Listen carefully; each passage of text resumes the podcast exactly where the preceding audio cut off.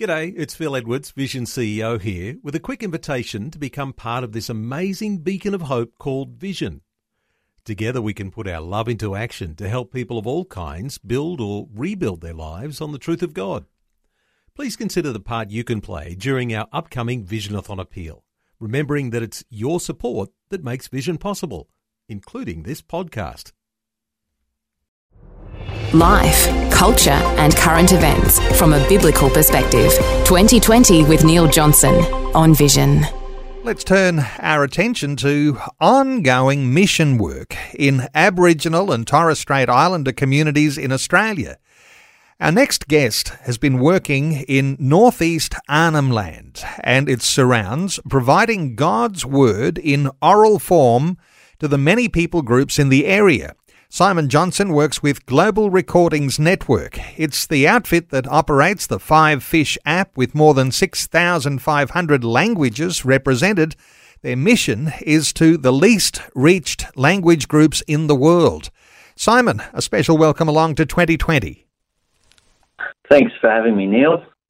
Simon, for those not so familiar with Global Recordings Network, you're like a missionary recordist. Give us an insight into what you do. Well, what we do is we create audio and audio visual resources for people to be able to hear God's word in their own heart language, particularly people who come from a um, sort of oral um, preference uh, learning background. So these are the sort of people who learn and pass on information through storytelling, through song, and other oral sort of um, techniques like that. So what we do is we create audio recordings of scriptures, of Bible stories, of Christian songs, and then we distribute that back to the people so they can hear those things for themselves in their own language. Interesting, isn't it? Not everyone is a reader, but there are a lot of people who like to listen to audio, and those are the sorts of people who are the biggest beneficiaries of what you do. Well, that's right. And most people would be surprised that even in Australia, I mean, if you go on onto the internet, you want to find something out, would you rather read a lengthy um, blog or would you rather watch a YouTube video or something like that? I think most people would go for the video. So it's not surprising that um, people who are uh, not um, as literate would prefer that method as well. So, Simon, back in 2019, you went to the Northern Territory. Was this your first visit into Aboriginal communities in Arnhem Land? No, it wasn't my first visit, but um, we did go up there and uh, we did some recording of some of the scripture that had been translated in a couple of the languages, uh, the Gumatj language and the Dhuwaya language. So, there are a lot of Aboriginal languages. Uh, there are very few full Bible translations uh, in Aboriginal languages. So, really, our Aboriginal and Torres Strait Islander communities, big beneficiaries of what you do. Yeah, well, that's right. And um, like I said, they're also from those oral cultures as well. So, even the ones that do have uh, bits and pieces of the Bible translated into their language find it difficult to sit down and, and read it. So that's why audio recording is so important. And you discovered that when you were in the community in Arnhem Land, uh, that it wasn't just you doing the recordings uh, that was interesting to the people there, but they wanted to learn how to do what you do, to take that skill and uh, to continue to utilize it. How does that all work with uh, with what's eventuated now? Yeah, so some of our um, ministry partners who who are in the communities uh, were keen to be able to learn to do what we do so that when we leave and, and come back home, they can continue on the work. Uh, it's, often, it's often difficult um, in these sorts of communities uh, trying to get a lot done in a short period of time because there's things that come up, there's distractions, um, and and people aren't always available when you want them to be. But having people living in the community full time who are already working with the people, already have the relationships with them, who can um, pick up a recording machine and, and continue on making the recordings in our absence is a real benefit. So, the sorts of things that you are recording when you're on a visit to uh, remote communities in Arnhem Land and you're doing recordings, you're there as a, a missionary in that sense, Global Recordings Network. What sort of things are you recording people saying? So, some of the things that we record include, like I said, scripture. If, if there is scripture translated into their language, then we'll record scripture. Other things include songs, Christian songs that people have written. Um, there might also be um, little exaltations or testimonies or just simple Bible stories or basic gospel presentations uh, in their own language. A lot of the times in, in these uh, communities that we go to, um, the people there uh, already have an idea of what it is that they want to say to their people to encourage them to build up the church. And so they might have their favourite Bible passage that they want to read and then talk a little bit about, or they want to share some stories from their, their own lives about how God has worked uh, in them. And so they're the sorts of things that uh, that we record. Do you have a certain awareness that when you're making these recordings that you're contributing to the preservation of culture or the preservation of language? Those things are pretty important, aren't they?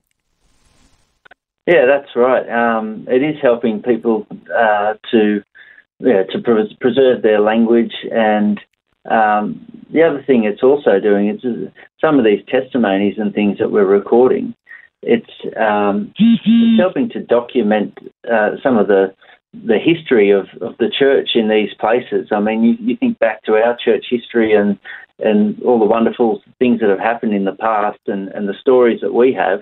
Well, these are the stories about how the church um, is growing in their community now and how God is working in, in different people's lives. So it's almost like um, an oral history as well um, to show how God's working uh, through these people.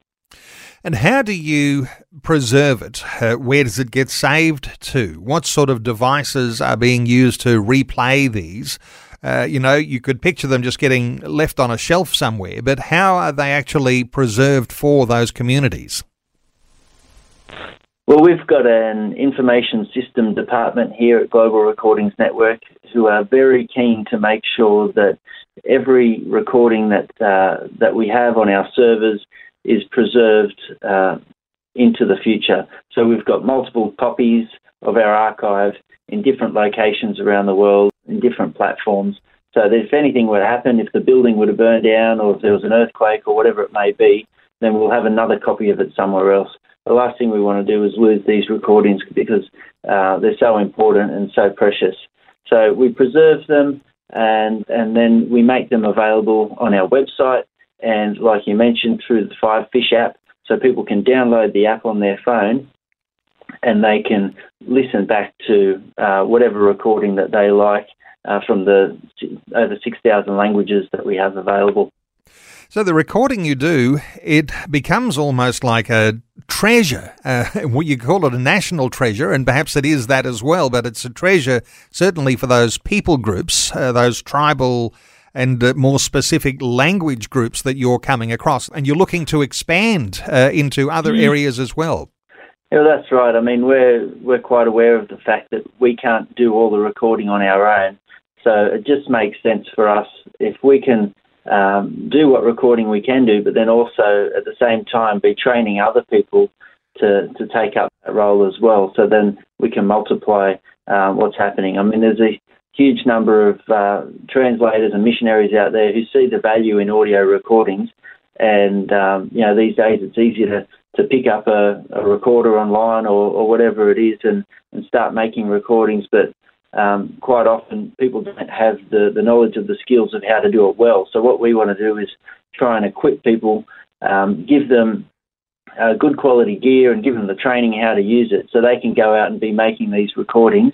Then they can send them to us. We can preserve them uh, on our servers and make them available through our um, through our website and other means as well. Are there special qualifications you need to be able to do what you're doing, uh, recording these conversations and uh, Bible stories, testimonies, local history? Any special qualification needed to be involved? Well, we often um, require people to do some level of uh, theological study uh, before they go out into the field. Uh, but also, we we send people on um, to TAFE to learn how to do um, you know audio recording training and other things. Um, so, uh, but you know, if somebody wanted to come along and put their hand up as a recordist, then we would find out where they're at, find out what training that they need, and, and work out how to provide that. Last time when you were up in the Northern Territory and uh, you were doing some recordings, you had a bunch of people wanted to be trained. So training happening more and more regularly. Yeah, training is becoming um, something that we're we're seeing as a, a, great strategy to to advance the work that we're doing. Um, like I said, we can't do it all on our own. So if people are keen to, to do recording and we, we have the means to train them, then it's definitely uh, in our interest um, in order to, to f- fulfill our mission objectives to help train other people to go and do that recording as well. In fact, on your website, uh, there's that quote that says, Everyone deserves to hear the gospel in the language and style that speaks to their heart because faith comes through hearing the message. Romans chapter 10, verse 17. Is that something that drives you, motivates you, Simon? Yeah, well, I mean, there's there's no right or way, right or wrong way to to communicate uh, God's message. Message. It's really up to how that person uh, prefers to engage with it. So whether you hand them a Bible, whether you give them an audio resource, or whatever it may be, um, you know, whatever's going to work best for that person. Well, that's what we want to aim for because at the end of the day, it doesn't matter how they hear the good news, as long as they hear it, and you know, through prayer and the work of the Holy Spirit, uh, lives will be changed. Well, no doubt you're there on the spot and you've got a microphone in front of uh, elders and tribes people of uh, those specific tribes and uh, getting their language onto a recording. Simon Johnson works with Global Recordings Network. To connect with Simon and the team, you can go to grn.org.au. That's grn.org.au. And of course, you can download the Five Fish app for access to those 6,500 different languages with gospel material. Five Fish, that's the number five, the word F I S H dot Mobi. Simon Johnson, thanks so much for sharing your heart with us today on 2020. No worries, Neil. Thanks for having me. Thanks for taking time to listen to this audio on demand from Vision Christian Media. To find out more about us, go to vision.org.au.